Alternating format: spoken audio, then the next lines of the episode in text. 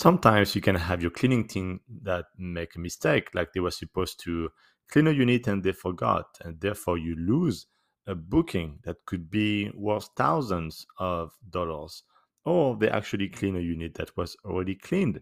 And even though you told them that um, they should not be recleaned, the cleaning team went in and changed absolutely uh, clean uh, sheets and towels and um, um, you know vacuum the floor and so on. So you're paying twice for it.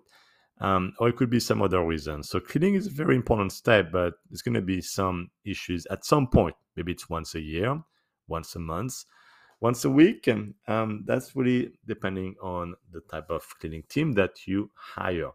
When should you let them go? Because there will be some mistakes that happen, and you need to make sure that you have um, the patience to you know coach them and give them a second and a third chance. But you need to define a red line where um, if they cross it meaning if they make for example three mistakes in one month where three units or three check-ins were not cleaned and the guests had to move elsewhere that's a red line an obvious red line. It should never happen like three times in a month. But you have to define this red line yourself stick to it and make sure that you give them a second and a third chance at the very least so that you can coach them. But if this is really too much pain uh, for you and and definitely too much loss, then you have to swap this cleaning team.